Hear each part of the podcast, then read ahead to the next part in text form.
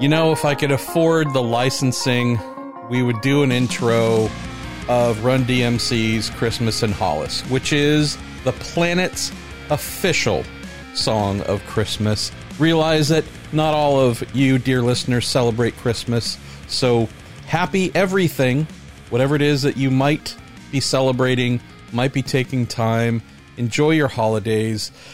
and maybe, just maybe, this last week in IndyCar listener Q&A episode before December 25th will bring some mirth, enjoyment. I don't know what it's going to do, but here it is. This is episode 1002 of my stupid podcast. And thank you for listening to it so far. Um, gotta say, huge thanks to all of you and the really, really cool, just everything that y'all do for my wife and I. The really lovely notes that you send either publicly or privately. Uh, good Lord. Had a, uh, had a parcel or two show up from a dedicated group of listeners known as the Prue Day, uh, which I cannot begin to describe the generosity contained within it. I can tell you, uh, Daniel Summerskill, one of the members, uh, this Dragon's Milk Solera that I'm having right now, oh, it is a mighty fine beer. So, yeah, thank you, y'all. I really love doing this every week. And if I'm being super extra honest, the community that is part of what we do here. It's what I enjoy the most, right? That's the cool part. So thank you for making a community for me to be a part of. Um, we're going to do something different for next week's show. Going to mention this right up front before we get rolling. As not so much with your Q and A, so I'll get into that in just a sec. But we're going to do something different for next week's show, final show of the year, and that is going to be an award show. That's right. Week in IndyCar award show. Half of them will be awards that I've made up, but I really would like it if the other half or more are awards that you make up. So here's what I'd love you to do. So send me uh, something on Twitter, on Facebook, on wherever. I need your entirely made up, hopefully very silly award categories. So, ideas of what I've scribbled down so far. The Golden Bowling Ball Award, the IndyCar driver that hit more fellow drivers and walls than anyone else. Uh, the Mr. Invisible Award for the year, the driver who was at the most races, not necessarily in most of the races. You have some normal ones too, kind of the comeback player of the year type thing. Who who really showed us that they still had something. Uh, there's the inverses, right? Uh, the driver who showed us nothing when we thought they were going to show us something. Maybe a breakout driver of the year. Uh, most improved, possibly.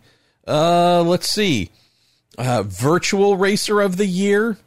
Uh, iRacing comment of the year. Both positive and negative. Um, I mean, so again, entirely made up. And so, what I'd love to do, what I'm going to do with the ones that I come up with, and we'll add in the ones that you come up with, is compile them into a list. And so, when I make the call for questions on Monday next week, I'm going to include that list of give me your answers for all of these. So, just need your help in the short term, stockpiling, totally made up hopefully somewhat ridiculous, maybe mildly aggressive uh, award categories. And then when we do the show next week, I'm just going to ask you to send in your answers and why. And I'm hoping we have a lot of fun and hopefully we can make this a New Year's tradition every year. And who knows, maybe the best made up awards will carry over year to year and maybe we'll just keep adding new ones to them. So that, friends, that's about it. Uh, so what are we doing this week? Not really doing Q and A. I wanted to get your thoughts about some of the best races, worst races, bests and worsts, and other stuff. So just general thoughts on the year. A little bit different than the goal for next week, which is to make up actual awards and give me good award names. You know, uh, whatever it is, give me some good stuff, and we're going to hand those awards out to whomever wins them. And what do I mean by handout? I'm just going to say it on the show and hope that they hear. And if they like it, then I don't know. Maybe I'll make a sticker that says they want it. And if they don't, then uh, yeah, maybe uh, we actually those are the ones we'll definitely make uh, some stickers for and send to the people who really don't want them. So, all right, uh, what are we doing to get started here? Well, where are we going first? We got a fair amount. I think it's going to be mostly me just reading your questions, but uh, got to stop doing that. I'm so used to it. Uh, your questions, ha ha ha. We do have a couple, um, but then we're going to get into your thoughts on the year. So why don't we open up with Nicole, GTO Girl 1970. Uh, so we'll get the questions out of the way up front quickly. She asks, Do you think Zach Veach will land on his feet with a team? What about Ryan Hunter-Reay? Will something change for him? Well, on our man Ryan Hunter-Reay, we are just waiting for the announcement that he is headed back to Andretti Autosport number 28 Honda. So everything I've heard, only thing I've heard for a while, Nicole, is everything is basically good to go, just buttoning up final contractual items. Then, of course, there's also timing of the announcement, knowing that we're have been getting pretty close to Christmas. The season doesn't start until May, March, May. Good lord, I'm not drunk. I really am not. But maybe I should drink more of this beautiful dragon's milk, so I, when I say stupid things, I can blame it on something other than my own incompetence. Um, just waiting on this. Nicole for uh, RHR. And yeah, uh, if I were him, I were them, I'd probably wait until early January to announce it as well. Just get into a, uh, a brand new and fresh news cycle. Uh, young Zach Veach. I am aware that he does not have a contract in place anywhere for next year, but did write about he tested for the Vasser Sullivan Lexus GTD IMSA team a couple of weeks ago and if I had to put my money on where he would end up, I would think it might be there because I think that'd be a really good fit for him. So, I'm not saying it's a done deal, guaranteed deal, but Zach Veach to the, uh, and hey, Veach, Vasser, that might be something for someone to try and look up. How many drivers with a last name starts with the letter V have driven for somebody whose last name starts with a V. This might be a first in the history of racing. It might not, but hey, it sounds like it might be to me. So, yeah, I think, although one wouldn't necessarily be an IndyCar, Nicole, I think we're going to be pretty happy with some news coming down the pipeline for both and employed race car drivers. That makes me very, very happy. I'm going to take a sip of my beer.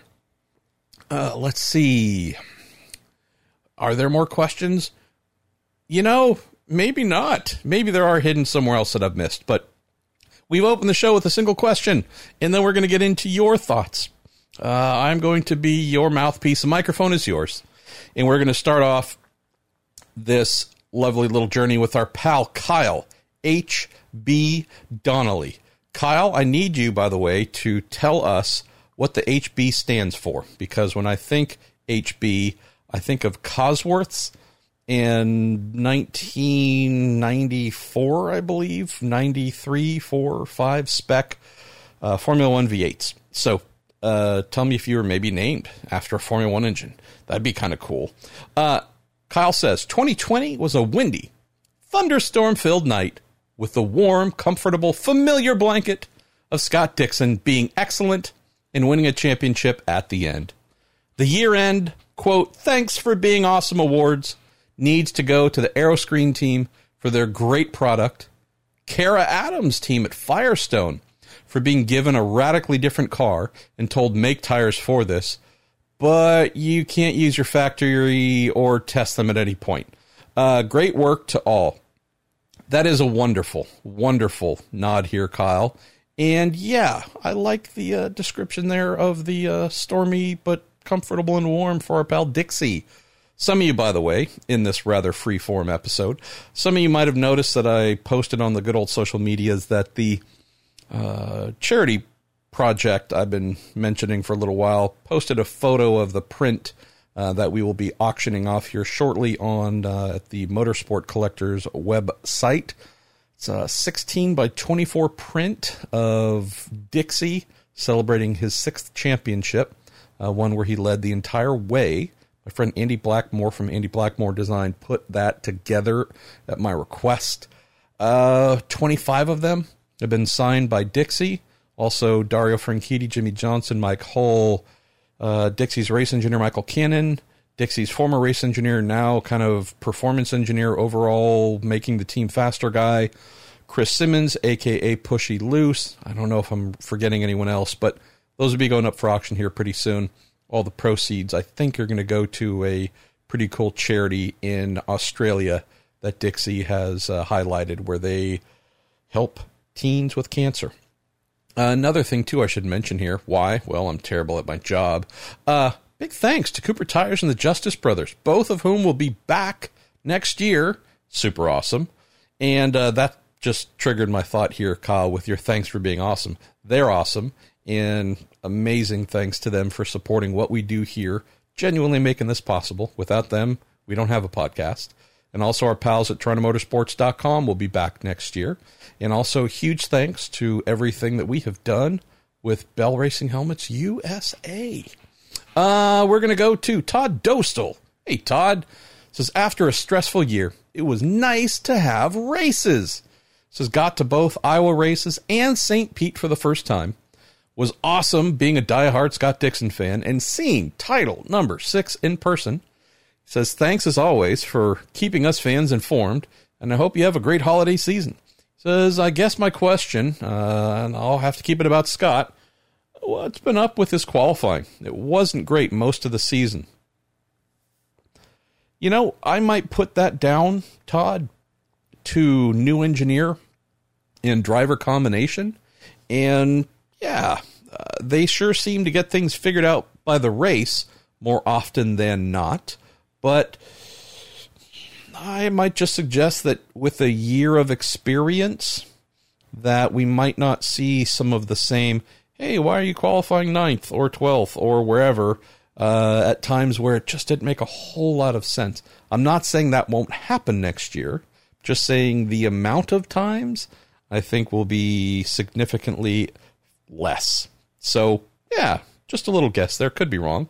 Uh, Lance Snyder, our Minister of Mirth. How you doing, Lance? Says hashtag me personally.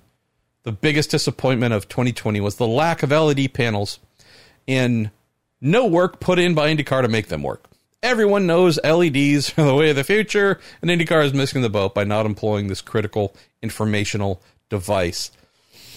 Again, I I threw in a, a workaround for this where the LED panels once went, either etch a sketch or chalkboards, where once the pit stop was done, uh, someone who had timed it would kind of reach over and write down the pit stop time uh, with chalk and then let the car go.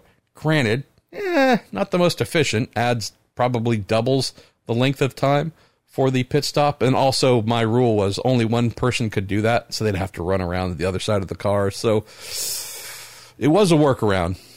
Bad workaround though, Lance. So yeah, I'm with you. Uh, I mean, LED panels, plastics, they're definitely uh, they're the future. Maybe we can make the entire bodywork out of LED lights. Basically, the new IndyCar is one big Lite-Brite For those of you who are old enough to remember that toy that some of us got a Christmas and soon broke. So yeah, I like the idea of a Lite-Brite car. What about you? Probably not because it's bad. Our pal James Counter says worst prediction would be whoever thought Penske ownership would lead to an easy year. Yeah, they kind of got kicked in the nuts a lot, didn't they, James? Uh, the year in general wasn't super kind to RP. Would say on average, most years are pretty amazing for Roger and company. So, but still, you have empathy for them. So, uh, yeah, of course, you didn't want them to have a bad time, but probably wasn't the most favoritist. Uh, another worst prediction: whoever came up with a calendar in 2019 for the season. Um, there you go. Jeff Crow, how you doing, Jeff? Says best effort would go to Penske Corporation and IndyCar for their tireless work to even have an IndyCar season. Thanks to you all, all being in caps. And if you want to know how serious Jeff is, Three exclamation points. Not one, not two. Three.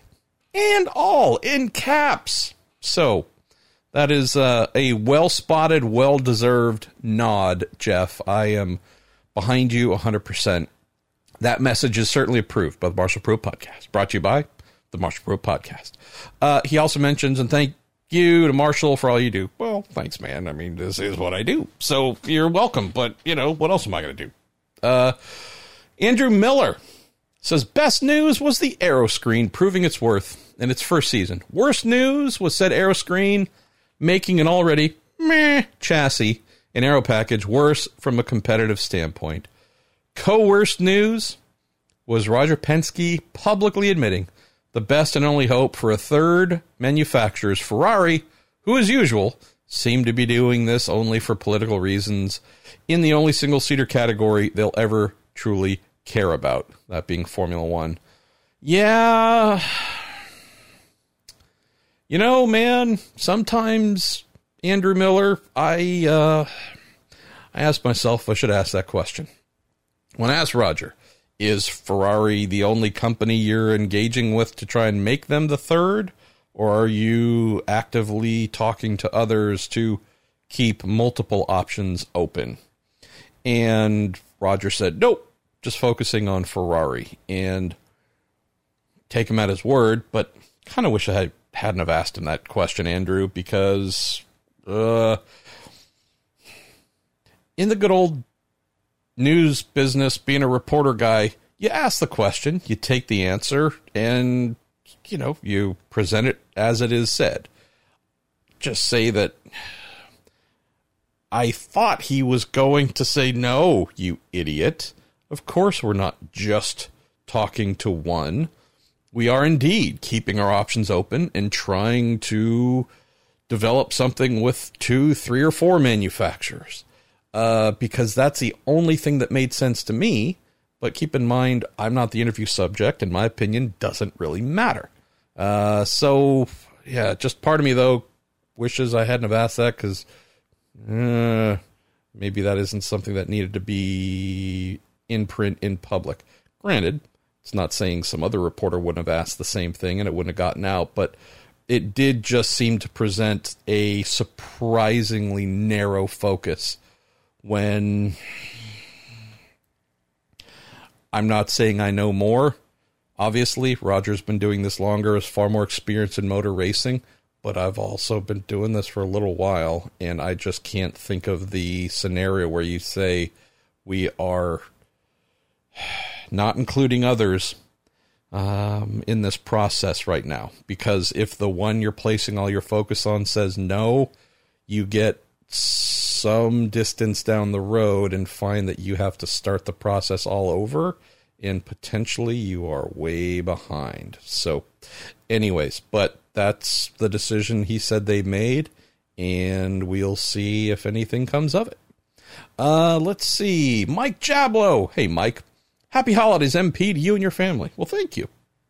My wife, by the way, uh, was playing DJ earlier when we got home, and she's really good at picking songs. So uh, there was even Pantera's Walk, which uh, she played, which kind of blew me away.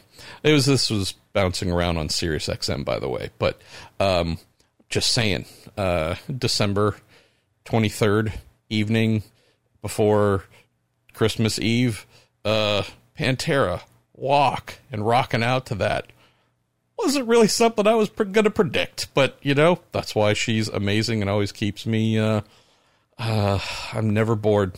Never, ever bored. Uh, you say some of the unexpected for me this season were Simon Pagenaud starting last and winning at Iowa, Takuma Sato beating Dixon at the Indy 500, and the competitiveness at the Harvest Grand Prix Race 1 thanks to Roger Penske and his team, uh, NBC, and the track promoters for saving the 2020 IndyCar season. Mentioned this on our Week in Sports Cars show, and this was brought up by uh, another listener in the same topic, Mike, and just want to thank you for your recognition of the track promoters.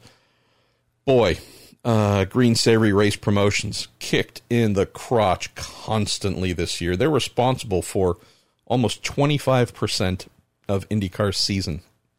Um, and hardship after hardship. Uh, Toronto, obviously, finally got St. Pete going. We're able to get Mid Ohio going.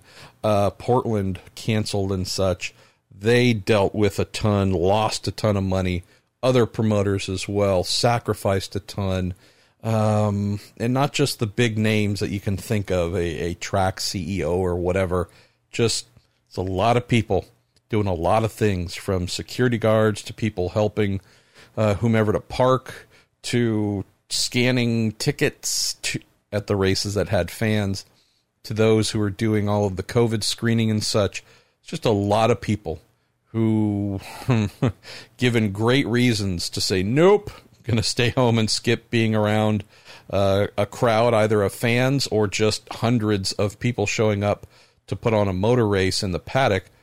Those are numbers that, in many cases, would lead a lot of people to say, thanks, but no thanks. And yet, so many people turned up to help make the races happen, uh, well below the folks who you might see on TV or might put out the press releases and be quoted and that kind of stuff. So, thanks for your mention here, Mike. I'm thinking of the track workers. Uh, I'm thinking of the volunteers, by and large, uh, from the SCCA, uh, the good folks waving the flags, sitting on whatever emergency response vehicles, doing all the things necessary to facilitate a race, down to making sure that there's water at the podium for the drivers to have, and a uh, a wet little towel to uh, clean off their faces and, and refresh themselves. Like there are people who do those things specifically, the little niceties, the grace moments that still turned up and did that uh, at a time where they could right, rightfully say, nope, not feeling it. So, uh, just a huge thank you to everybody that made this season possible. So many of whom we don't know their names, maybe never will, but we are eternally grateful for them. Uh, Brian Burrell says his favorite race was the Harvest Grand Prix and Gateway because I actually was fortunate to attend with friends and family. He says, uh, best drivers, well, it's a tie. Uh, and look for this a lot over the next 10 to 15 years. That will be between Colton Herta and Pato O'Ward. It says the worst luck continues with Ron Hunter-Reay, and the worst thing ever was no fans at Indy. That hurt my heart. Whew. Tell you what, Brian, realize that not a lot of distance has been put between today and the Indy 500. But even so, just looking back at photos of the start and empty grandstands and whatever else, I don't know if that's ever going to sit right with me, and I would assume many of you. So that's not a complaint or criticism against anyone or any specific thing. It's just a it's just an optics thing where you go, "Wow, yeah, no, that uh, yeah, that that doesn't jive." At Texas, weird, but eh, you know, it really didn't stand out as too crazy. Uh, some of the other events, you know, yeah, all right, a little weird, but Indy, just empty. I don't know if that's ever going to be right. Uh, let's see. We're going to go to Robbie Bergren. Says, "Hey Marshall, first off, Merry Christmas to you and your bride. Both of you are in our prayers. Thanks, Robbie." He says, "My disappointing driver of the year, Felix Rosenqvist. Yes, he won a race, but had fewer podiums despite having seen all the tracks. He says I never saw the growth that I expected for a second season outside of that Road America win." Says Simon Pagenaud was close though. Uh, the way his form waxes and wanes is quite vexing. Now, that's a beautiful sentence right there, Robbie. The way his form waxes and wanes is quite vexing. that almost needs to go in a poster with Simon's pretty little face. Uh, I assume his dog would be in there somewhere too. Uh, it says best race easily the Friday Harvest Grand Prix. Uh, the worst news was seeing Oliver Askew getting dropped by Arrow McLaren SP. Yeah, uh, talking about things that don't sit right this is also not venturing into blame. The last time an Indy Lights champion was one and done, we're talking full season to then more or less nothing. It's Tristan Vautier, right? Uh, what I'm trying to remember was he 2012 Lights champ? Then did I think it was 2013 with uh, Sam Schmidt, uh, and then yeah, his career was basically over. Had the budget for one year, was able to put that together, and then nothing else. Um, I don't want to delve too deeply into this. Uh, I could just say that as time has gone on, I have learned more to suggest that some of the performance benchmarks the team was looking for from Oliver much sooner than anyone expected might not have been hit. And so everything that went down with his concussion, some of the dumb things said in print uh, that weren't necessarily from his mouth, but again attached to him, um, those things did not help, without a doubt. But part of me thinks that the worst thing to happen this year for Oliver was having Pato O'Ward as a teammate. And so that might be a little bit of a different direction to take this conversation. It's not picking at Oliver, it's truly, it's not being critical of him. My guess, and I haven't been able to get anyone at the team to confirm, deny, or just even want to venture into it, but I think Oliver was a question mark coming into the year. I think he was obviously seen and known as being a champion, and so knowing how Pato was a champ and some other high quality drivers were champs or second, like Colton recently, um, I think that there was a rightful expectation that he was going to be something special. Where I think, Robbie, this conversation just gets a little bit too complicated for what it should have been is what would the rightful expectation for Oliver Askew to be able to achieve in year one? What should that be? Should that have been? I get the feeling, and it's just a feeling, just hashtag me personally, nothing more, that there might have been higher expectations for him than were necessarily realistic in year one. Pato showing that he was so far along despite his relative lack of IndyCar experience. What was it? Six, seven races uh, spread across, you know, uh, a partial season in 2019. We didn't know what we were going to get from him. We knew that he was going to be good. We knew that we would expect him to come on strong at some point. I don't know how many of us expected him to be right there, more or less right from the start. And so, whatever curve I think Oliver might have been graded against normally was drastically altered very quickly. And with Pato all of a sudden delivering lights out performances and podiums and, you know, hovering around the top five all the time, I think all of a sudden a gap between Pato and Oliver. Well, I shouldn't say think. I know that it was exposed, but this to me was not a case of Oliver being bad or missing something. It was, holy cow, his teammate, who's actually younger than him, is actually way farther along and way more capable than we expected. And, huh, so I just wonder if there's a bit of a recalibration of, oh, whoa. Well, I mean, okay, we know he's a rookie. We know he's had almost no testing because of all this COVID stuff. We know this. We know a lot of things that tell us, boy, this is a crappy year to be a rookie. Um, but I think Pato being as good as he was led to maybe more scrutiny about all of the things that Oliver was not as a rookie. in any other year or with a younger teammate who was not so clearly the breakout star of the year, I just feel like there might have been a harsher gradient applied to expectations for Oliver. And that's the thing that bums me out. Uh, with a second year, I have no doubt he would be doing Pato and Colton like things. This kid still went from karts to IndyCar in four years. So there's a lot of stuff to fill in. Uh, thinking that he was going to demonstrate all that by summer. Uh, so that's I'm with you about the worst news.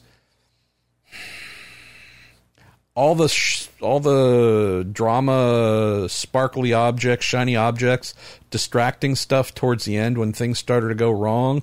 Those were real. Those were definitely things that didn't help the situation. I just wonder if his fate was sealed before that. Um, and I don't know if uh, if we could go back in time. Uh, boy, would have been awesome uh, if there was more people saying this kid's definitely a year two, year three type. Let's not grade too harshly in year one. Um, my overall fear here, Robbie, to close on this, I don't see how he gets back. Unless he has a sponsor, I don't see how he gets back. And that's that's shitty. Sorry, earmuffs. That's just shitty. Uh, let's see. Todd Hutchins, you're going worst. Uh, worst of 2020. No racing in the Pacific Northwest. Well, can't disagree with you there. He says the best after several attempts, IndyCar Series got cars on the track. Um, also mentioned here, please don't have the drivers do virtual racing again unless there's an open mic on Will Power's headset. Uh, well, yes, unless Willpower not only has an open mic, but can mute others and then just rip them to absolute shreds. Like that's the thing that I want. Uh, need to follow up here, and I know it's been asked by a couple people of hey, is IndyCar going to have another iRacing challenge? So I sent my pal Davey Furst, IndyCar's communications director or VP of communications or communications VP. Take the words, put them in whatever order you like, uh, and said, hey, maybe you gonna? What do you think? Hmm? Huh? And uh, he replied saying, IndyCar is considering several options after the new year. Stay tuned. Hold on, here it is. Exclamation point. So does that mean it's coming? I don't know, but we're gonna stay tuned until after the new year. So yeah, at least it wasn't a no for those who want it to be a yes. Uh, okay, there we go. Uh, where are we going next? David Zitterbart. Hey, David, how are you, man? How's how are you and getting tires signed? David's the guy who's getting who has a Cooper tire, Atlantic tire, I believe, um, that has been signed by nineteen thousand people, uh, and I believe he's on to another tire now. So pretty cool. Uh, I'm gonna take a sip of my delightful Dragon's Milk Solera again. The worst thing of the season is the same thing every season, and it's the end. It ends far too early with a massive gap to the start of the next year. It's so bad, it makes my cat sick.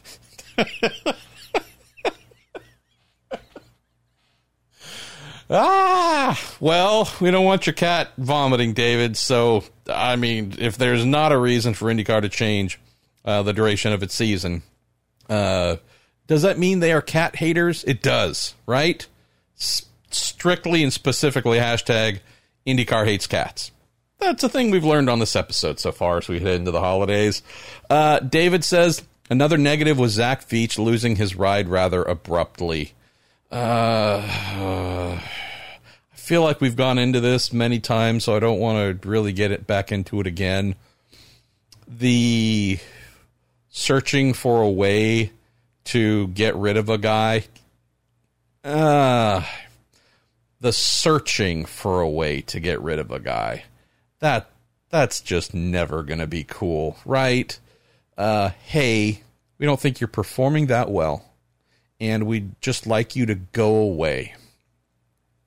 So, searching for a way to do that contractually, uh, even though the guy signed a contract, brought a big sponsor, did it all in good faith, like, obviously I'm a Zach Veach fan. Have been, no secret. There you go. As a person, I he's just an exemplary human being.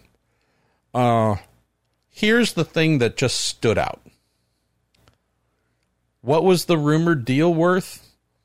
We the numbers varied 18 to 20 million a year. I think 25 was the highest I heard. I'm sorry, 18 to 25 for 3 years. Uh, possibly as high as 25 over those 3 years. I don't know what the exact number is. It's a lot of money though, right? That's at minimum 6 million, 6ish, 7ish, maybe even more, closer to 8.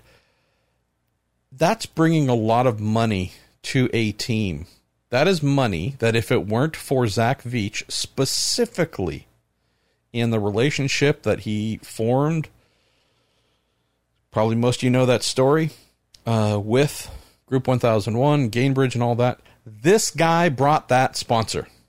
Team didn't have it waiting for him. He brought it. Signed a deal, said we're going to do this for three years. To not honor that, yeah. Um, yeah it's really hard to paint that one in some kind of positive like that's just shitty. That that's we don't hear about a lot of these things in racing, friends. Like this used to be the normal deal. This guy screwing over the other guy and stealing this sponsor and screwing this person out of something. Like that used to be a really common thing. We don't hear about these things very often. To have two type scenarios happen in the same year of a guy kind of getting driven out as a rookie and another one getting driven out despite still having a valid contract. Year before, we know what happened with Hinch and Bourdais. I'm just saying, these things weren't really much of a thing for a little while, but they've been cropping back up. So, yeah, I just, man, I hope Zach can find something fun and fulfilling in sports cars because he loves racing and who doesn't want the guy just to uh, enjoy his life, knowing that he is such a warm and bright contributor to our sport and to fans, right? We win when he's in the field, wherever it might be. So there you go. Uh, David says the surprise was Chip Ganassi Racing. Obviously, not the execution or claiming another title, but some performances of uh, Marcus Ericsson were rather surprising, especially compared to the likes of Felix, who seemed to have an up and down season. I personally, uh, we got a little party foul there. I will just correct that. I expected much better all around from him. Positives: the next generation of Indy cars, uh, Indy stars, have arrived with a mixed bag of positive results. The future is here and has depth of talent in a pool. Uh, it's making it an exciting future. I'm with you, David. Uh, I like where you're going there towards the end. We are certainly in the midst of a youthification, and there's still some senior players like Hunter-Reay and Dixon and a few others um, that are in.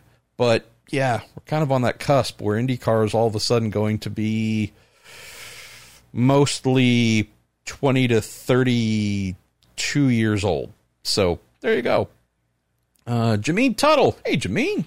Uh, says amazing that we even got a season. Says love the doubleheader weekends. Impressed by Conor Daly in the Carlin, Carlin Racing number 59 on ovals, eh, but not in the 20 uh, car with Ed Carpenter Racing. Impressed by the budding rivalries and potential rivalries among, say, Pato, VK, and Herta.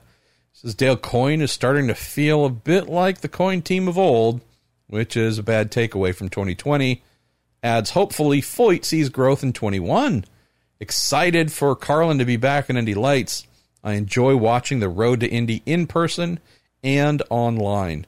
I just, I think the church just stands and says amen to everything there, Jameen. Uh, let's see, where are we going next? Joey the Priuses. Hey, you you like made a little video thing celebrating the 1000th episode of dinner with Pruitts. So uh, thanks, man. Seriously, that was so funny and cool. Like I don't know. I mean, it just I don't even know how to respond. I mean, I don't. You know, I'm truly just a guy doing a thing. There's nothing that extraordinary about any of this, but the fact that you took the time to do that, that's just nuts. And to the Prue Day for making the uh, congratulations SoundCloud uh, song, track, whatever it is. Andrew Bacca, you're insane. Uh, sorry, rambling a little bit more than usual. Uh, Joey the Priuses, you give me a whole list of things. So you're already kind of sort of doing next week's show, so you might have to do some more. Uh, best race, the Indy 200 iRacing event. Most impressive driver, you stole my choice. Ralph Boschung. Anyone remember the Ralph Boschung thing that almost maybe kind of sort of happened? Uh, team that overachieved. Dude, you're stealing all my picks. Top Gun Racing. Uh, I think we might need a best Top Gun Racing category uh, for next week's award show. I don't know if Top Gun Racing will win it though. Um, best news: Paul Tracy is going to race for Dr. Fauci Motorsports in the 2022 Indy 500. Um, can I tell you how many folks texted me and said, "Man, what are the odds of being hacked twice?" Remember that thing when some of you have asked multiple times, hey, it seems like Paul says things that are very objectionable and might get you kicked off TV. Why doesn't that happen? Again, I'm telling you, the big boss, all down with PT. So, you know, if we're talking about ride or die, he's in good shape. Uh, worst news? Dude, you, it's like you're just stealing all my ideas. Worst news? Marshall Pruett podcast hitting 1,000 episodes. I really shut it down. Should have shut it down, right? You want to talk about jumping the shark? Uh, I'm about 950 episodes too late on uh, turning off this unpolished turd, wouldn't you say? Uh, Jordan Darwin says favorite race. It was the second Elkhart event, both Iowas, first Harvest Grand Prix, and St. Pete stand out. Wasn't St. Pete amazing? I mean, that was oh I'm that's why I'm so looking forward to Long Beach being the season finale next year. Street course, all the insanity that happens. How big of a pileup do we have in the final hairpin?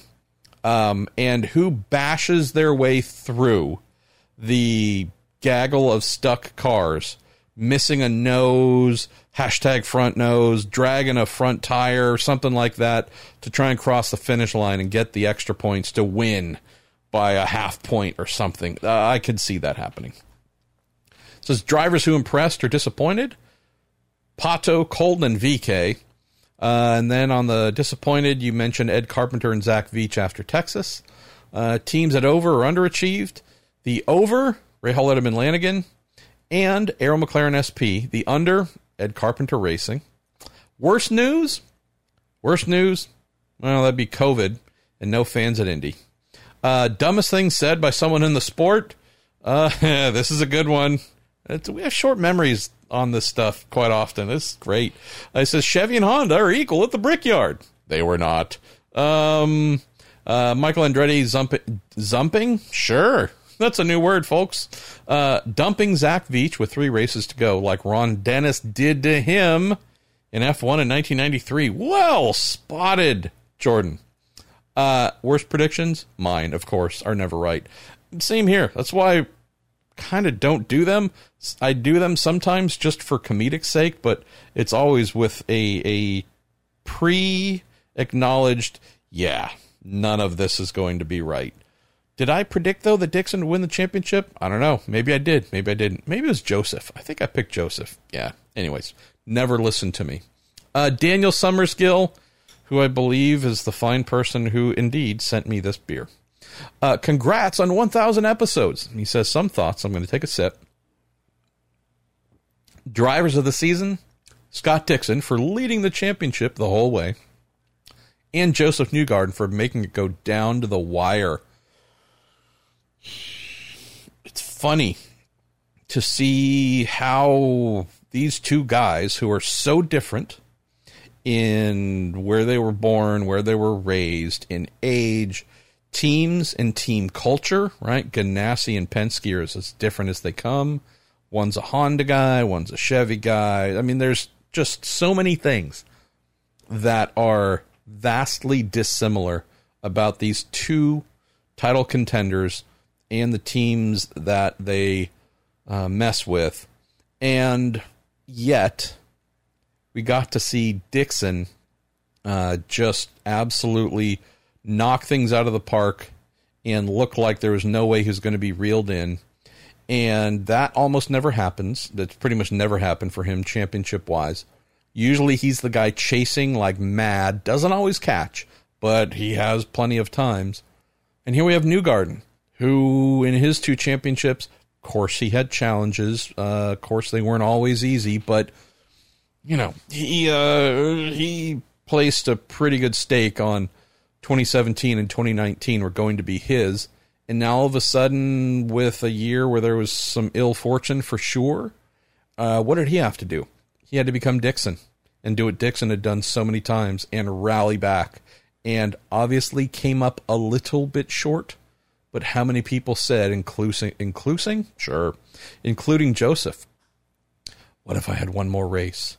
If only I had one more race. I feel like I could have gotten uh, gotten past the points deficit. Um, just cool, I would say, Daniel, knowing all the differences to see that if we're talking truly elite, best, I mean, Dixie's the best of his generation. Have a feeling we're going to be looking back at Josef and saying the same thing about him. Uh, obviously, Pato and Colton and such, they're what ten years plus younger, uh, kind of a you know different generation. But I think Newgarden's going to stand out as the best of his era, uh, or mid era, or whatever the hell we should call it. Just amazing to see that Newgarden is able to become Dixie. Dixie's known for being the most malleable driver. Whatever you need me to do, whatever you need me to be, I can be that. Or if I don't have those skills, I can pick them up and use them to beat you. Pretty awesome to see Josef being able to replicate Dixie and almost beat him at his own game. This is this is pretty heady stuff. So I hope uh, I'm sure plenty of you saw that, spotted it, and tracked it. Um, but if you didn't, you might go go and look back at how some of the uh, second half of the season played out. And wow, so big props to Newgarden there. Uh, you say, Daniel, your disappointment of the season, Takuma Sato, other than winning the Indy 500 uh, and then finishing second at Gateway 1, he was Mr. Invisible. Um, yeah, uh, that's my pick, and he was my pick most of the year there. Uh, but again, that's going to be a formal category for next week. Um, race of the season, I think just about everybody is, is going to say the same. Harvest Grand Prix one, great race, totally against expectations. Worst race, Gateway 2, pretty dull, but better than the Abu Dhabi F1 Grand Prix. Yeah, um, yeah, uh, I think I watched the start of Abu Dhabi and then at least on our remote, maybe like yours at home, I don't know. But uh, there's the fast forward button that doesn't go left or right; it's an up button, and uh, what I think it does ten minutes, five minutes, ten minutes forward. I was smacking that thing constantly, brother, till basically watched the start, and I think two laps after that, and then it was pretty much, hey, look, there's the checkered flag because it sucked. A mistake of the season you say Zach Veach, rock climbing photos, and ask you. Uh, that AP interview probably cost him his IndyCar career. Already covered that off a little bit there. Yeah, the Veach thing, just trying to offer a little bit of clarity. Uh, I didn't necessarily remember it at the time, but I'm told that in 2017, I remember, keep in mind that ABC, uh, ESPN was still part of the coverage plan back then. I don't remember if it was ABC ESPN or NBC NBCSN, but there was some form of rock climbing little video special, a uh, little, you know, however long it was, uh, but little short uh, thing about Zach and his rock climbing love. Um, and photos have been posted. I remember seeing rock climbing photos of him during the 2019 off season. Um, just reinforcing the point that yeah, if there was a true problem with that, um, those were seen and well known long beforehand. When it became a convenient way to get out of a contract, that's when they became a problem. So I don't know if I'd put that on Zach Veach. Uh, highlight of the year listening and getting involved with this podcast. Oh, as it has enabled me to understand the sport better and therefore uh, watched almost all the races. And he closes by saying, car entry name of the year, the Huski Chocolate Chip Ganassi Racing. Honda. Yeah, I never picked up the chocolate chip part. Ah, see, so I love you guys. Uh, thanks to you, Daniel, and the rest of the Prue Day for being awesome.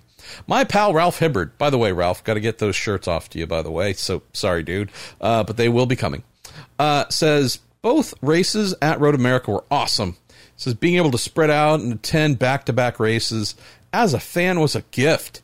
He says Daly, VK, and Pato impressed me, but in the end was a veteran shootout with Dixon and Newgarden. Santino seemed to regress this year. Hopes he comes back. That's an interesting comment about Santino, Ralph, and I got to admit, I I don't know if I'd necessarily agree. Uh, the one thing that Santino did this year that I did not uh, catch during his full rookie season. I know that he did what couple races in 2018, but yeah, as a rookie in 2019, he was, as we know, a rock star on the ovals. Uh, wasn't sure if that was going to be the main place where he showed real quality and skill. And he did more of that this year, was very good on the ovals, but it was the road courses where I know his finishing record did not always align with uh, his drive, the quality of the drive. Keep in mind, I think uh, up until they made some changes, his entry was the clear worst on pit lane. Like that guy lost like more than a a grid full of cars worth of positions over. You know, if you add all the spots that he had made up before going into the first pit stop, uh, and then now, granted, this could be ro- oval or road course. It seemed like ovals a lot of times, but if he made up 10 spots or five spots, he'd go out missing eight. Um, it all was seemingly always leading to a negative. So if you add up all the positions lost, it has to be more than a full grid's worth of cars. So what did he finish? Like 13th or so in the standings, something like that. You know, I mean, I'm I'm not not saying the guy was going to be kicking Graham Rahals behind or some other people's behind in the top 10, but he had a better year as I observed than his finishing results often demonstrated. So, but again, maybe uh, there's some things I've missed that you've spotted where he regressed. So, uh, as for hoping he comes back, Going our pal Jerry Roberts says my favorite race Texas. Says I typically don't like the racing there, uh, but that race was the first formal, first normal moment I'd experienced in almost three months, and it gave me a few hours to get away from the worries of 2020. Man, Jerry, that's uh, I, I love I love your view on that, and that's maybe one of the the great uniting aspects about motor racing, isn't it? You know, whatever it is, life might be kicking my butt or our butts or whatever. And boy, the ability to turn on the proverbial television, or I know that this wasn't the case in Texas, but sit in the grandstands or whatever it might be, however we can plug in, kind of tune out the rest of the world. Um, yeah, I'm with you. I, I think there are a lot of things that emerged this year that made escapism not as easy as it often has been in racing. Uh, but I'll tell you, uh, I know that racing provided a, a, nice mental getaway, if not physical getaway, for plenty of people to a higher degree than maybe it ever has. And so maybe somewhere in there, Jerry and everyone else, maybe that has just led to a greater appreciation for this sport that we love and what it can do right? It's awesome to just turn on a race and cheer for whomever you like or root against the one you don't. And maybe it's a little bit of a disposable thing. Um, I think this year it felt like these races had some extra importance because it brought that normalcy and that sense of community to us uh, in times where it was genuinely needed, not kind of a throw. Oh yeah, I'll click that. I'll, yeah, I'll watch that for a little bit. That'll be cool. It's kind of a regular routine, and it's just you know, whatever. I think it was more, uh, hey, let's come together, and even if it's just a, a coming together of one, and you get to to tune out the world. I I think racing definitely was uh, something that meant more, carried more weight and value uh, than it has maybe ever. Uh, let's see. You also mentioned most impressive driver, Alex Palou. Hey, look at that. That's a that's a great spot, Jerry. I didn't know what to expect, but he performed exceptionally well for a rookie. I cannot wait to see him in a Ganassi car. Says, yeah, I'm not going to worry about negatives uh, surrounding the season. I saw race cars in action in a year of gloom and disaster. That made life more bearable. Jerry, I don't say this enough, but I appreciate you. And uh, even though it wasn't long enough when we got a chance to talk at Mid Ohio during what was it? Was it 2018? Maybe one of our live podcasts. It's just cool, man, to be able to uh, to say hello and uh, fellowship for a little bit. And although it seems like a bit of a crazy concept right now because we can't get close to each other and we can't do anything, and every other every person's a threat kind of thing. Like, I can't wait to when we can do it and don't have to worry about it. So, uh, Bill Gray, how you doing, Bill? Uh, congrats on a thousand episodes. says Mid Ohio Race One was the highlight of the year for me. says Firestone brought two great tires, and the battles from second to twelfth were entertaining the whole race. Says, can we expect Meyer Shank Racing to turn their road and street course pace into results next year? Gotta believe so, Bill. Um, boy, Elio coming in. Uh, this is an organization that has only added quality people. Though we might argue about my dear old friend, and you knew this was coming, Swanee. Uh, my dear old friend Matt Swan. Yeah, that might be the only negative. But um, kidding aside, you've got a 20 year Ganassi veteran in Swanee coming there who only knows how to do things the right way, brings a great personality and camaraderie with him. Uh, from Adam Rovazzini, who's uh, another ex Ganassi guy who's been there for years, but he's such a high quality guy. Run down the list from all the people at uh, Michael Shank Racing before it became M- uh, Meyer Shank Racing they're already loaded with great people, right? So it's not like, oh, well, they got some Ganassi people and now they're better. They were already extremely good. What they've done is just add talent upon talent. What I love about the inclusion of Elio is this is a guy who realizes and knows that's kind of the same thing. Um, this is not a situation where he can just show up Thursday at St. Pete, assuming St. Pete happens as scheduled as the first race.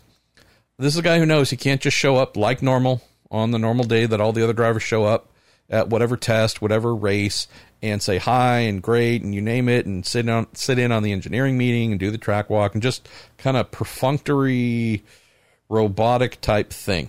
Something he could do at Penske, right? well old machine plugged in. It just knows how everything works. It's all done for him in terms of everything being at the highest level. He's just got to drive. It's not what he's stepping into at Meyer Shank Racing. This is a team that is growing and evolving. And for him to have the best possible car to drive, he has to invest himself, I would say, more than possibly ever before. I mean, again, maybe back at Hogan, uh, maybe at Bettenhausen as a rookie, you know, in his early years at Penske. I'm not saying that he intentionally just tapered off and sucked while at Penske for a thousand years, but I am saying that there does come a point where you become so familiar with your surroundings and the quality is already so high. Just got to drive the car, man. You know, got to smile for the photos and, and make sure your hair is right and clothes are crisp, but other than that, uh, you have the best in the business uh, effectively producing the entire show for you. What I love about this possibility for Elio in these six races with MSR, Bill, he is going to have to be hyper committed, on the phone all the time, zooming, uh, Microsoft teaming, whatever. This is someone who's going to need to say, all right, I got to download decades worth of all the things that I know are the best ways, the best thoughts, the best possibilities. Hey, you guys do this thing this way. Cool, awesome. Ever thought about doing that way? Uh, if he just shows up and takes what he's given, team doesn't get better. He doesn't get the most out of himself. This is a team where beyond what he can do behind the steering wheel, this is a team that is trying to get up to the top, and he will have more success if he sees himself as kind of a driver professor, someone who's going to deliver lessons and think pieces and get his hands a little bit dirty in trying to grow the overall education of the team, it all pays right back to him. So that's why I think Jack Harvey, we're going to see the best Jack Harvey we've ever seen. Um, and we have yet to see his best. And I think the following year we should see an even better version. Um, everything's going in the right direction here. Uh, I just am really excited for what Helio can help uh, add a third turbo to the program, maybe. Let's go to our pal Bob Fay as we kind of sort of wind down a little bit. Uh, Bob says, Best news of 2020 for myself and the rest of the Sebastian Bourdais fans was that Seb clinched a full time ride for 2021. Isn't that amazing? Get our French fry back. Of the multitude of reasons or, or scenarios of which, why, and how 2020 sucked wasn't able to go to any track, so yeah, there's that. But um, no hamburger and French fry show because Seb. I mean, granted, we did those. It started off in IMSA actually with him in the Ford GT program, but really, it's kind of more of an IndyCar show. Got to admit, um, he wasn't there to do them.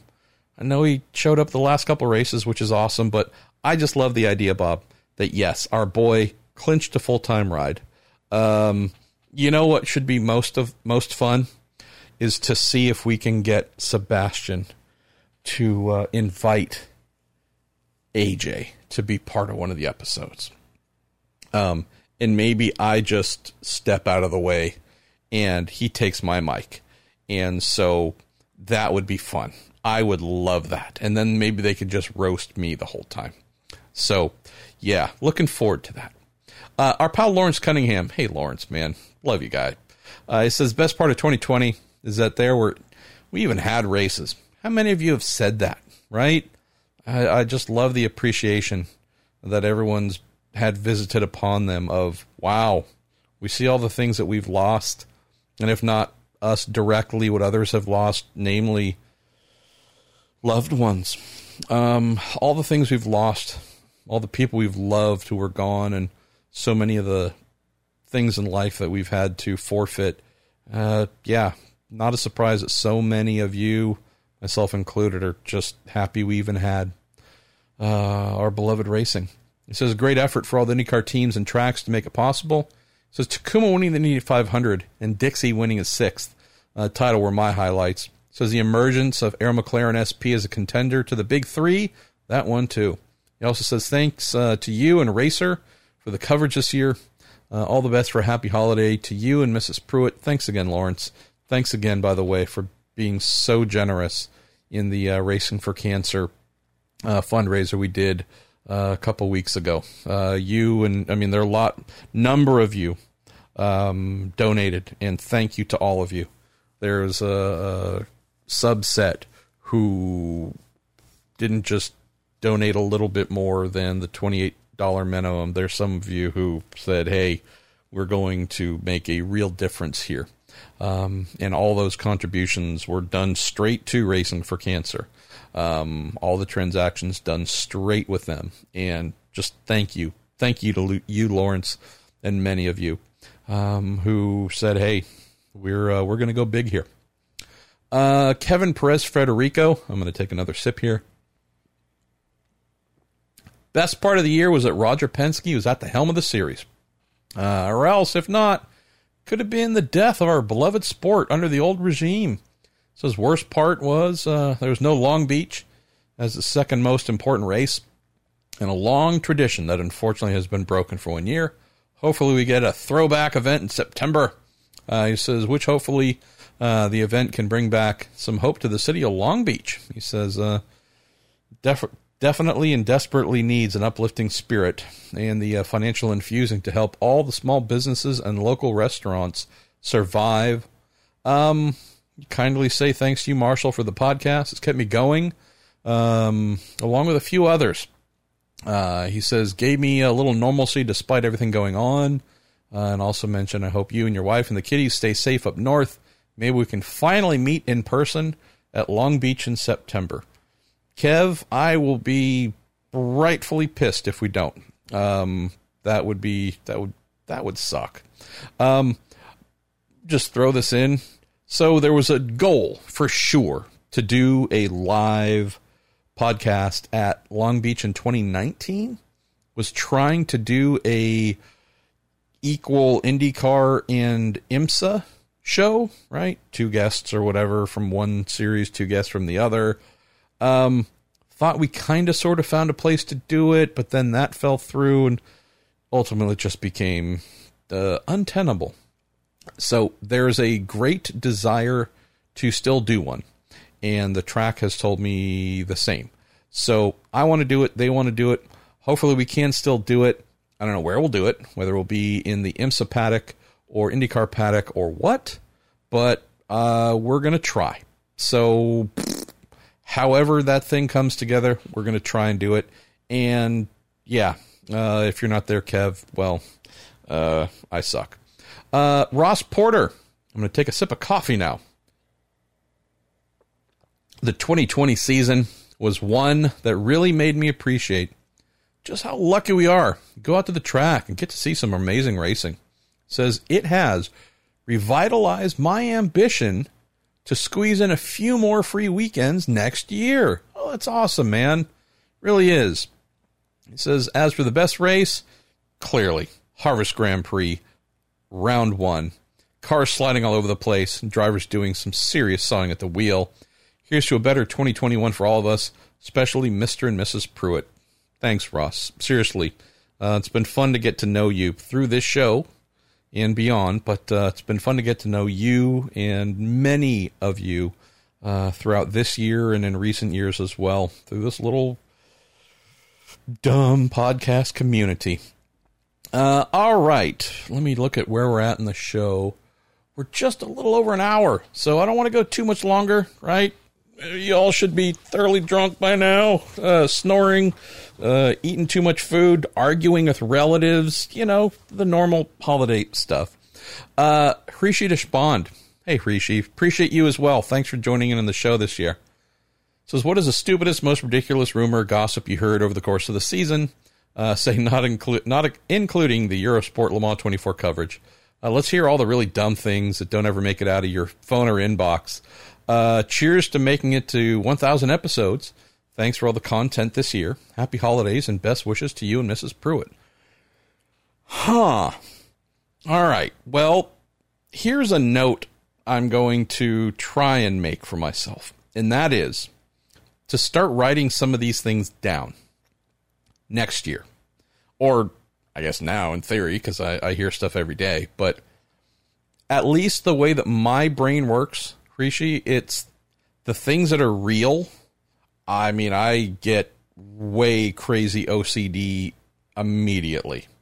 And I don't mean over every little thing, over the things where I go, oh, that's come in from a real person and I we have a relationship or, you know, they've told me X number of things before and they all turned out to be spot on and um you know so i need to treat this like it's real and track it and you know confirm or deny the stuff where you go uh-huh right sure whatever uh, those things usually don't stick around in my head too much just because you know i don't know if i hate to admit it maybe i'm just admitting what it is uh I've said before, I'm a bit of a service dog.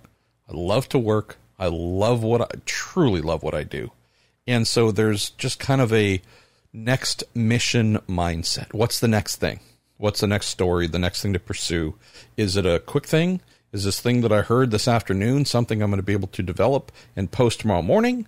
Or is it going to take a couple days or a week or weeks or whatever? But it's always on to the next thing. And not saying anything that's particularly revelatory here, but it's kind of a racer thing. Like it's always the what's next? Where we go next? What are we doing? What's the next problem? It's the next pit stop? The next pass? The next. It's not a lot of time spent in the rearview mirror for things that didn't develop. So I mention all this, um, knowing that a lot of these things don't stick in my mind. Uh, I had someone tell me that they, and this is IMSA, that Penske was going to be uh, doing a thing with Cadillac, and I didn't have one person actually; it was more than one person, and none of that made sense because I knew where most of their employees in the Acura Team Penske sports car program were going, and one of them to Scott uh, McLaughlin's car. Scotty, by the way, so happy. That's something that no one's mentioned yet. So, and I should mention it as what I should mention it. I'm a submitter. Hey, first time, first time, long time. Marshall Pruett, uh, Scott McLaughlin coming to IndyCar. It's awesome. That guy, ball of fire. Love him. Everything about him. Can't wait to see him get to go racing hardcore. So there's that. Um, but knew where pretty much all the Penske people were going and none of that added up to having a sports car program. Um, plus, yeah, that did, just didn't make any sense. But that wasn't a big thing or stupid or whatever else. Uh, the thing that maybe got under my skin a little bit because they kept telling me that I was wrong and they were real and this, that, and the other, but it just smelled like bullshit the whole time. Going back to the Top Gun Racing Award, it was Top Gun Racing. Um, and have since heard that Bill Throckmorton, who I know is real, uh, none of the bullshit would have been attributed to him, by the way. So, want to make that clear. Nothing negative to say about Bill. I uh, have heard that there might still be something brewing for next year. And I, man, I hope that happens. And I don't know if it's called Top Gun Racing, which just sounds stupid, by the way. I'd rather Throckmorton Motorsports or something. But I'd love to see that happen because although I don't know Bill, I mean, we've had a conver- we've spoken, but uh, everyone else I've spoken to has said he is just awesome, and I would just love to see this happen for him and he and his wife. So there's that. Uh, let's see. Yeah, I don't I don't know if there's anything that truly jumps out right now, and I apologize for that, Hrishi. Um, it's just not my working style. So I'm going to try and make a note to make notes when these things come in, so I don't forget them. Uh, I will mention, and I won't say give any specifics because it's not the time to do it. But there is one that I'm tracking right now that is. I understand that it is I don't want to say real yet, meaning it's a done deal, it's happening, uh, money is allocated, and cars are happening and such. But there's one thing that I've heard of where I'm like, wow, if that were to happen, I think that would be a pretty big deal.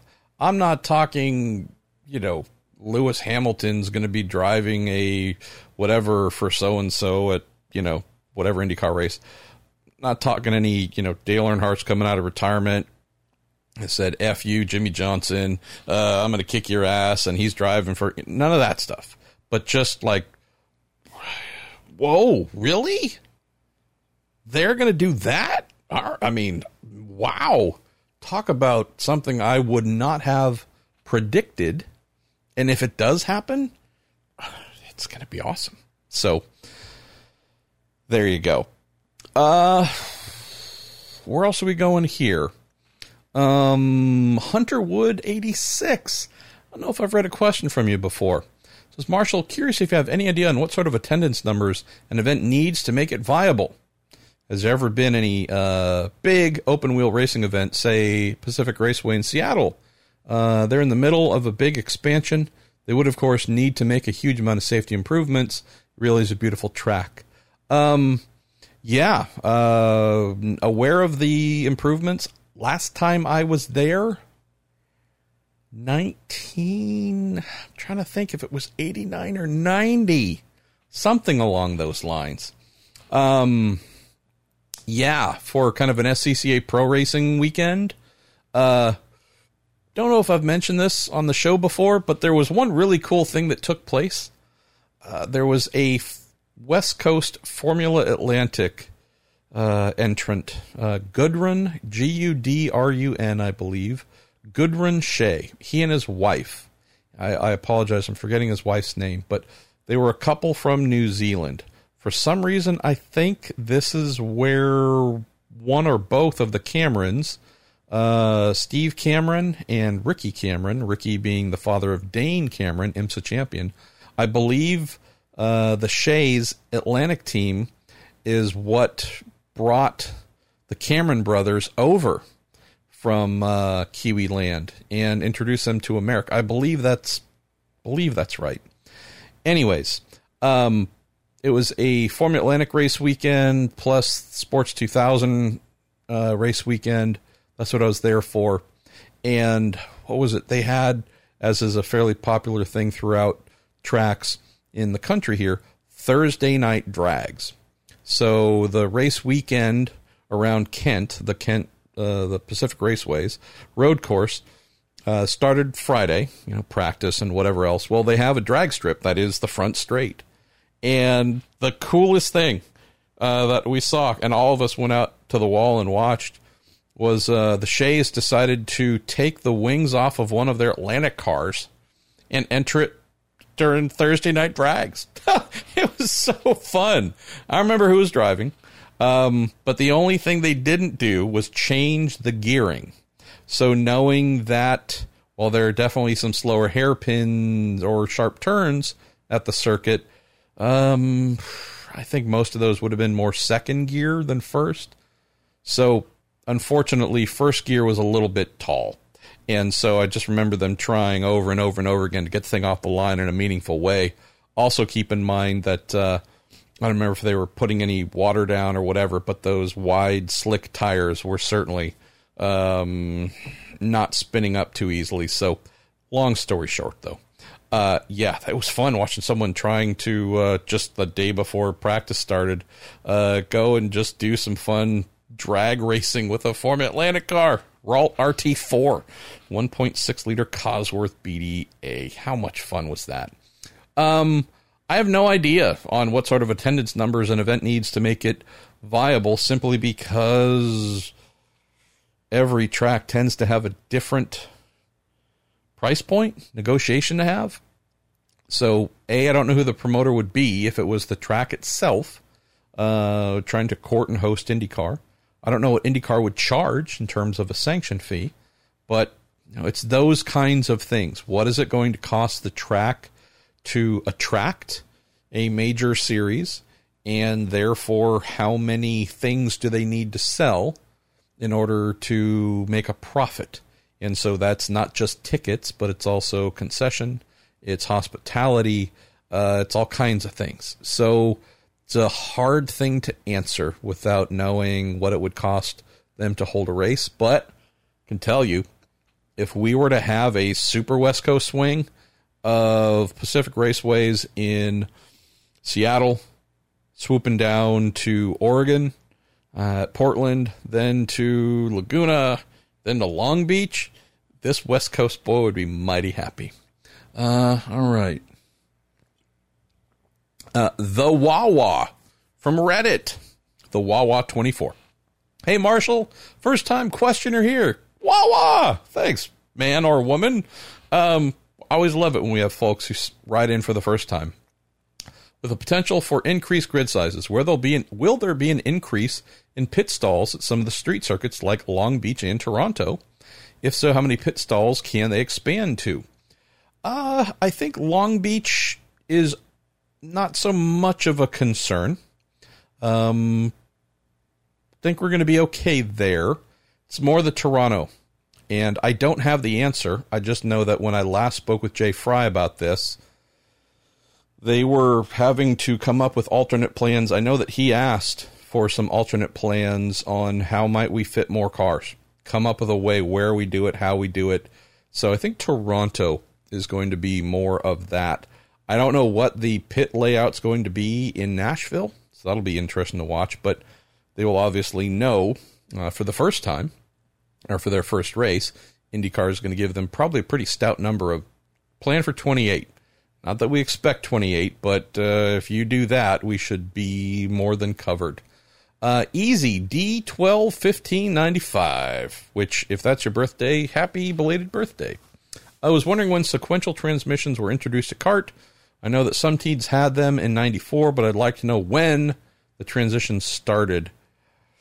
I think that's about right. Uh, if I had my IndyCar season annuals with me instead of in storage, I'd be able to answer that exactly instead of on half assed memory. So I apologize. I think I'm kind of sort of failing you here. Last couple, let's see. Uh, Elite Fleet or Elite Flight. Uh, hello, Marshall. Hope you and your wife are doing well. We are. Says yesterday I was listening to your Week in Sports Cars podcast due to the fantastic news in LMDH, and it got me to thinking about something. As you already know, LMDH allows teams to pick either uh, one of four chassis manufacturers. It says, What is it that allows sports car racing to have multiple chassis manufacturers, but not IndyCar in their next generation chassis? Well, it's a bit of a simple answer. Decision is, is what allows one to have one or not the other. IMSA uh, and their partners at the ACO decided to allow, well, let me rephrase that, decided to limit the number of chassis suppliers in what we have today in DPI. LMDH is just DPI 2.0. It's just exactly what we have today, but with hybridization, and they'll build new cars, we think, uh, but it's just, yeah, it's not really much different than what we already have. Um, but yeah, they did the thing where they actually said, well, we're only going to allow four people to supply, which I'm not a real fan of, but that's what they did. And so that's what we have. Uh, IndyCar says, hey, our decision is we're going with one, period. And there you go. So the the allows part is they are both sovereign series. They're not betrothed to anyone else, and they make their own decisions. And they decided what they decided four on one side and one on the other. Uh, Ethan, too good for you, 78, with the number four in the letter U. There you go. Hey, Marshall, with the impending fire sale of acreage and rebuilding of Auto Club Speedway, do you ever see IndyCar getting to run the new short track? Maybe a better question is will that project even happen, or is that track done? I believe I read they were putting that off for a year. Uh, could IndyCar? Of course. It's kind of the same standard answer. If someone at Auto Club Speedway has the money or has a sponsor to attract IndyCar to come and race there, I'm absolutely positive it'll be considered. But knowing that IndyCar is a business, they don't just they wouldn't just show up at the track and run for fun uh, because someone asked them. So business reason is there, they will be there. Uh, where else are we going to go here? Uh, Steve Grinstead, you mentioned uh, one of the best things of the year was Colton Herta dodging the sophomore slump and being the lead car in the Andretti stable. Yeah, that was pretty cool too. Uh, Cody DW12, you mentioned Colton Herta was uh, the most impressive. Vincent Anderson, um, you mentioned iRacing on NBCSN. Missed opportunity was not allowing more drivers in the virtual 500. Um, you said uh, dumbest move was the Santonio in Pagano crashes. I think you mean Santino, but Santonio's pretty awesome. Uh, Santonio Holmes Ferrucci, yes, for sure. Uh, maybe Jimmie Johnson racing in the IndyCar iRacing uh, that made his IndyCar announcement not a surprise. Uh, mixed move was having tracks off the schedule. Great to see, but discussed that IndyCar wasn't racing those tracks.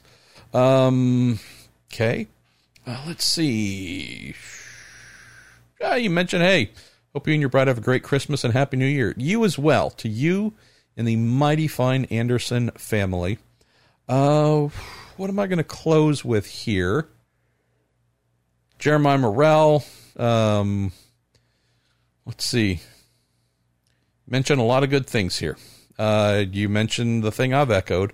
Enjoy the podcast and the community is built. Looking forward to more races in person. Hopefully, you're going to get to Nashville, Mid Ohio, and some races in Indy, as you should. You live in Indiana, you nut. Uh, we're going to close with this just because, I don't know, uh, it's unique. Indy Fan 21 from Reddit. Marshall, as a journalist, when you get a quote big scoop, such as learning that a certain driver signed with a new team, but it hasn't been announced by the driver or the team yet, how do you, A, know the information you heard is true, and B, how do you know whether or not you can write a story about it before it's made official? It's something I've always wondered about. It's a great question. Um, so let's go with part one. And in your specific scenario here, uh, how do I know that the information I heard is true? Well, that's where I have my phone, no joke, sitting in front of me. Uh, it sits on a little stand, little vertical stand. Doesn't it's not laying down or off to the side. Uh, it's sitting right in front of me, and it is always plugged in, and it is more or less always charging. And it makes it really easy for me to communicate with people. Having it right in front of me, sitting there, I don't have to have it in my hands all the time. I can type uh, I can ask questions and think and tab through different pages on the good old interwebs. I can ask, uh, I gotta say it quiet, Siri. Can ask the uh, assistant on the phone to do things. Hey, uh, send a text to so and so and tell them this, that, and the other, or ask this question or whatever. Um, it all comes down to talking to people. On rare occasions, do I get an email. Uh, sometimes I'll get a text, but usually it's just conversational. Uh, phone lights up and so and so is on it. And uh, depending on whose name pops up, I might have a pretty pretty good idea of the conversation we're about to have. And even if I don't know the subject, I'll know that oh, if that person's calling, they're probably talking about IndyCar news and something they've learned that I probably haven't. Um, and so it's just conversations. the The bar for standard reporting is two sources. So that's a good thing to know. Um, so normally when you have someone tell you something, uh, that's usually not good enough. it's just not. It's not good enough to go to print with that because what if that person is wrong? Well, you've just made an ass out of yourself. So minimum two points of confirmation. Uh, I'd like to go for more. there are times where I truly, I'll just keep going and going and going because I want, if it's big enough, I'm going to want to make sure that it's not so much a, cover your ass type thing. It's, ah, you know, if I'm telling you that, hey, Team X has just signed uh, a new refueler, hey, it's not as if that isn't something you want to get right. If by chance there's any little thing that's off about it, you never want to be wrong, but you have to also grade the news and go, all right, if that one ends up being a little bit off, not happy, but not the end of the world. Hey, Team X is going to fire a driver, or in this case, hire a driver. Uh, you're going to want to cover that off with three, four, five points of confirmation. And so the quality of the people that you're asking, that's really what it comes down to if it's the I know a guy whose cousin is the brother of the assistant of the dog walker of the dude that changes tires on the team that's across the street from the team we're talking about, meh, probably not going to go with that. But you know, there's another aspect to this too. And it's we're in a pretty small little community here, Indy fan 21 right? IndyCar, it's not a lot of people, not a lot of teams. It's you know, it's a little more homey than big industrial series. Um, it's not so hard to confirm things more often than not.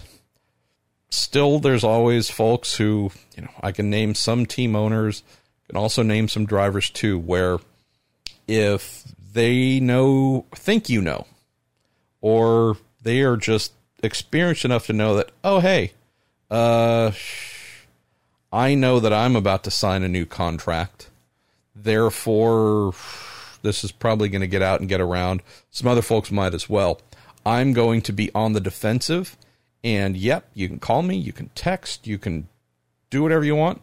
Not answering, not acknowledging. I'm intentionally shutting you and everyone else out because I know I'm in that time period where I need to do that. That's not an uncommon thing. So, what do you do? In this case, where you mentioned the driver, well, you'll ask the team, you'll ask the PR rep, you'll ask the team owner, the team manager, the whomever. You'll reach out and do that. Sometimes it's just strictly a ticking the box. Hi, I know you won't tell me a thing, but I still need to call and ask the question. Uh, because A, I need to, but B, I also need you to know this is my way of informing you and alerting you that this is something I'm actively tracking and doing. So there's, if possible, no surprises. Doesn't always work out that way. Every situation doesn't necessarily afford that outcome, but you try and do that as much as you can. Um, but usually, finding out the information is true, it's not a problem.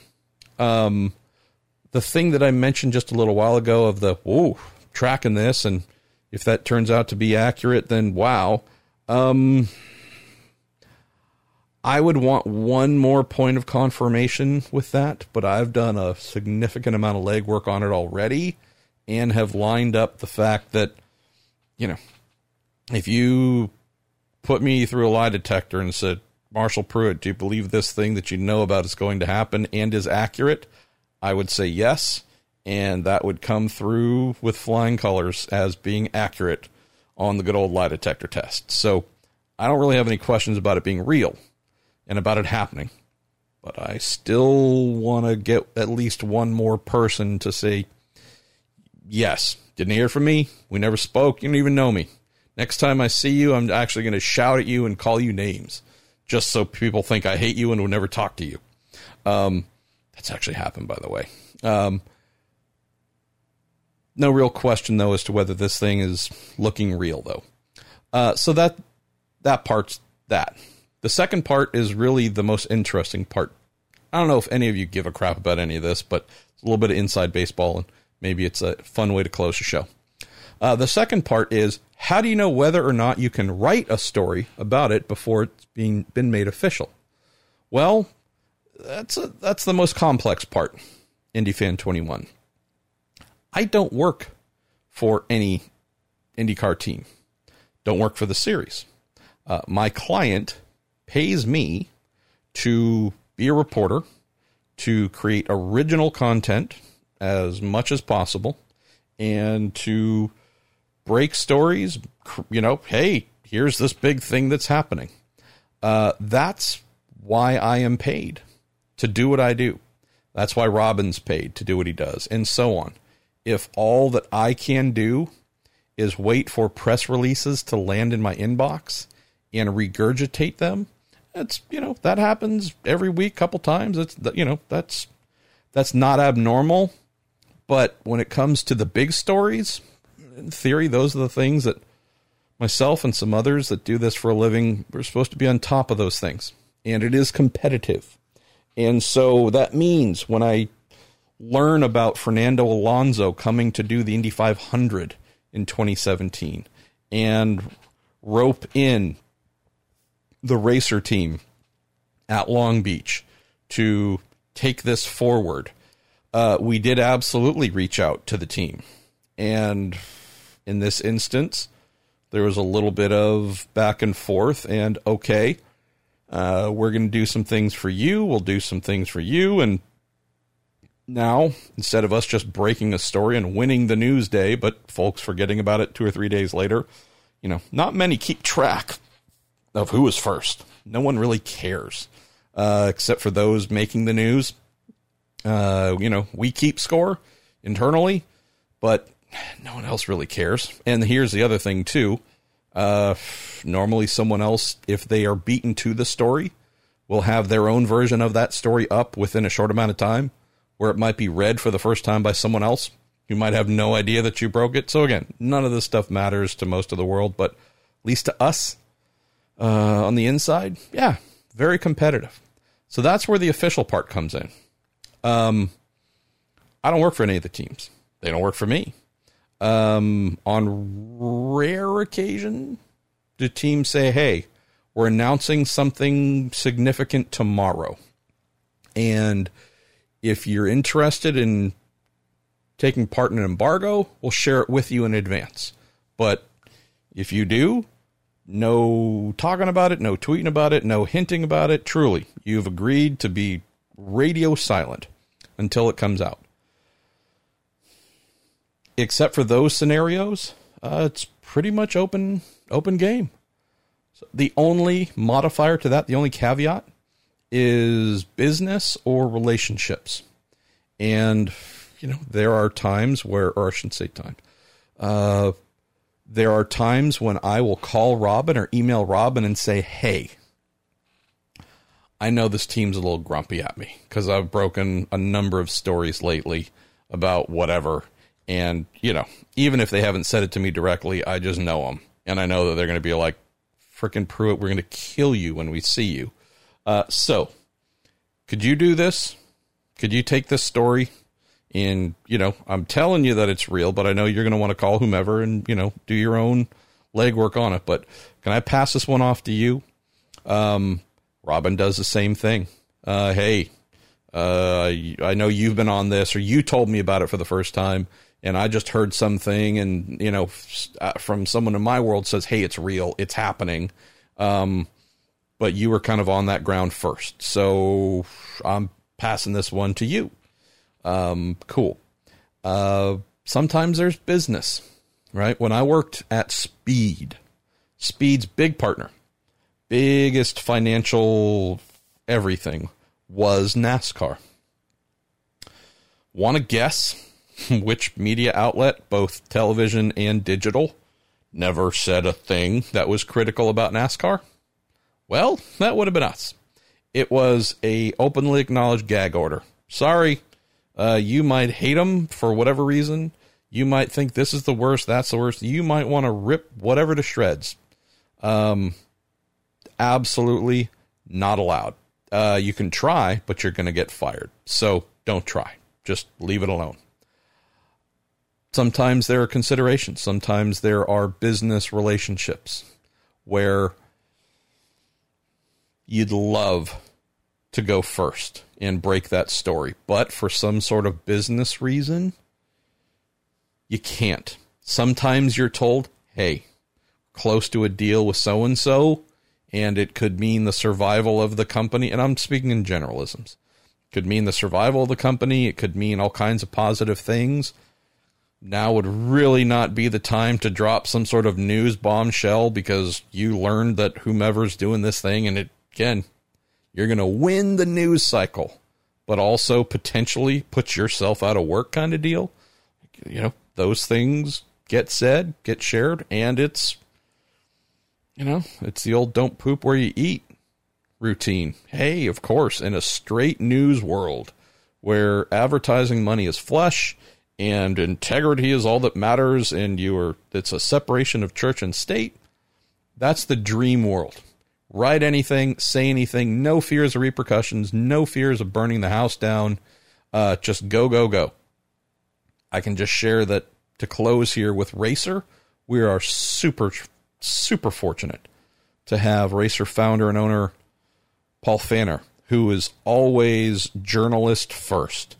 Look, if it's real and you know it and you've done your homework, and I know you have, whomever, me, any of the other reporters, um, do your job. Do it. You know, and if there's blowback, well, we'll manage it. Make sure you get it right. Don't don't open yourself up to whatever, but make sure you get it right. And if you got it right, go with it.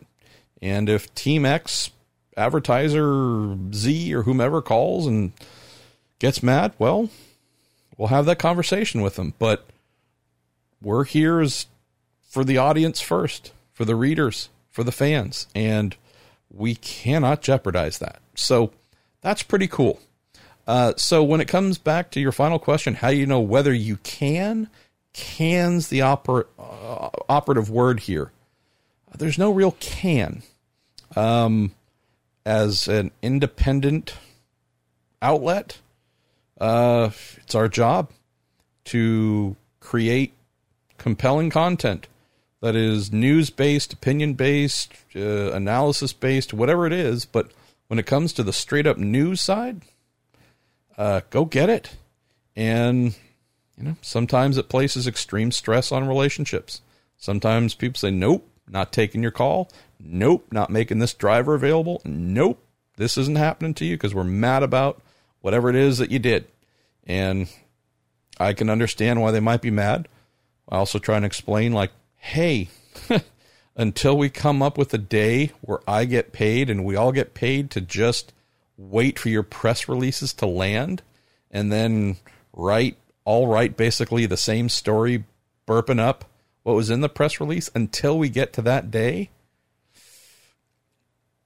probably need to respect how media works if you really do believe in a free and independent press because you can't kind of halfway believe you're either all in or all out. And I know that's not always going to make you happy, but you, just as we respect some of the things that you do that we don't fully understand uh, or might make us our eyes cross going, what the hell?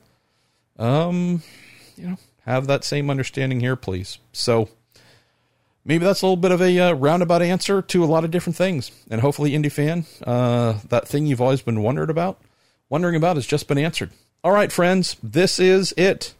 Send in your award subjects, topics, and I'm going to include those when the call for questions go out next Monday. Please have yourself happy Christmas, Hanukkah, Kwanzaa, whatever it is that you do to celebrate, uh, whatever you do to take some downtime here during these holidays, please, please, please enjoy yourself. I am going to do the same because when I hit the stop button here and then post this little episode, I am more or less done working for a good long while and I'm going to recharge batteries of my own.